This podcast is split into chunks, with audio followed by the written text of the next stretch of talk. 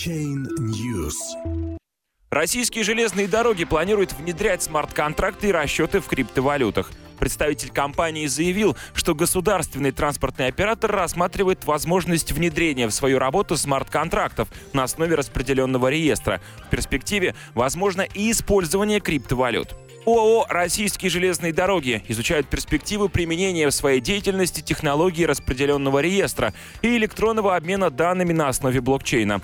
Об этом сообщил директор департамента по информационным технологиям компании Евгений Чаркин в ходе международного форума «Цифровая логистика и блокчейн-системы» на сети международных транспортных коридоров. По словам Евгения Чаркина, следующими этапами внедрения перспективных технологий в работу РЖД станет использование смарт-контрактов и криптовалютных расчетов.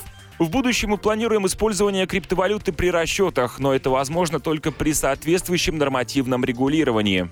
Законопроект, которым будет определяться статус криптовалют в России, в настоящее время проходит доработку в правительстве. Тем временем технология блокчейн уже находит в стране применение в сфере торговли, финтеха и электронного документооборота. Недавно расчеты в криптовалюте стали доступными в такой крупной российской компании, как Mail.ru. Рекламу на платформе MyTarget можно будет оплатить биткоинами и биткоин кэш.